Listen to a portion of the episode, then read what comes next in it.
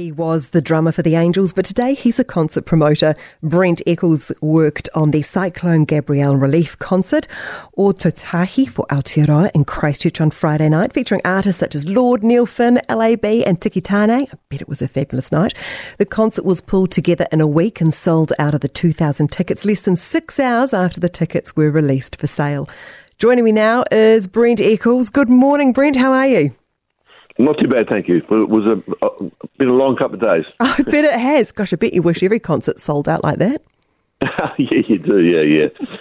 Um, are, I, you know, are you happy with the way it all went? There was definitely something in the air that night. It was one of those special nights. It just was kind of almost faultless, and uh, every artist who played was just incredible, and the, the audience just lapped it up. Uh, it was just it was an amazing night. And you raised some dosh. Yeah, I think I think you know over two hundred thousand dollars we've raised, um, and uh, you know everyone's really just absolutely thrilled about it. And you know when you put these things on, the people donate their time. They they're, not just the artists, but you know people backstage. People flew down from Auckland for it, and you know, security guys and production people and all kinds of people backstage that happen to make that show work because it's quite quite a complicated show to put on. How how many people would be involved, Brent? Um, probably 20 people backstage mm. um, that we had. And, you know, there's people, you know, stage manager and backstage managers and security and just people, you know, uh, you know, wrangling and, you know, um, catering people and, you know, all kinds. So, um, and, and, then when you have a show like that, when you're turning over artists every two or three songs, there's quite a big production team who are, you know, setting up the next act or two acts in advance. It's quite complicated, but um, it worked out really well. Does everybody do a sound check? Well, yes, we we did. Um, uh, LAB did a quite a big sound check, which was good because they're, they're quite a big band. So we managed to iron out any difficulties we had um, with with the with the production because it was just put together um, in the afternoon, and um, then it was just winging it, really. but that's the great thing, right? You've got talented people on your sound desk, you've got professional mm. artists, you, you guys yeah. can work it out pretty quickly. Because a lot of artists would be nervous about that, right? Yeah, I think. Look, I think when you when you do these charity events, it, it kind of wipes wipes away a lot of a lot of that, and uh, it's a very leveling thing. So you know, everyone's on the same level, and um, it, it, not only on the stage but backstage, all the artists were there all night, and you know, this like was probably hundred people backstage as well, just sort of milling around and talking. When that probably wouldn't happen on a normal show, everyone would have their own dressing room and be off by themselves. But it was a very um, very cathartic and just a, a lovely social atmosphere backstage.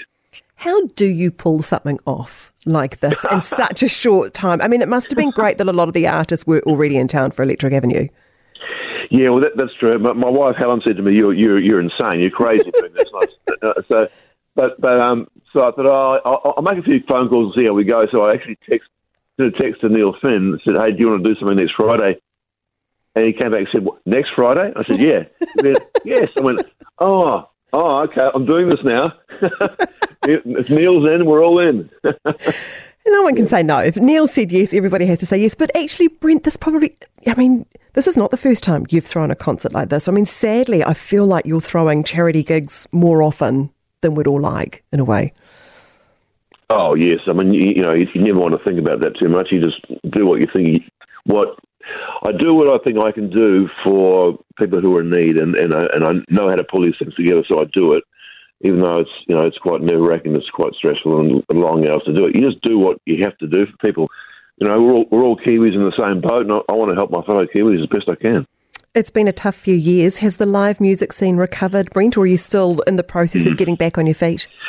Yeah, not quite. Um, I think I think we're on our way, um, and you know, lot, most of the companies that were there pre-COVID are still there now, and they've kind of got back on their feet. But we didn't we didn't need this one, and uh, you know there, there, there is a knock-on effect.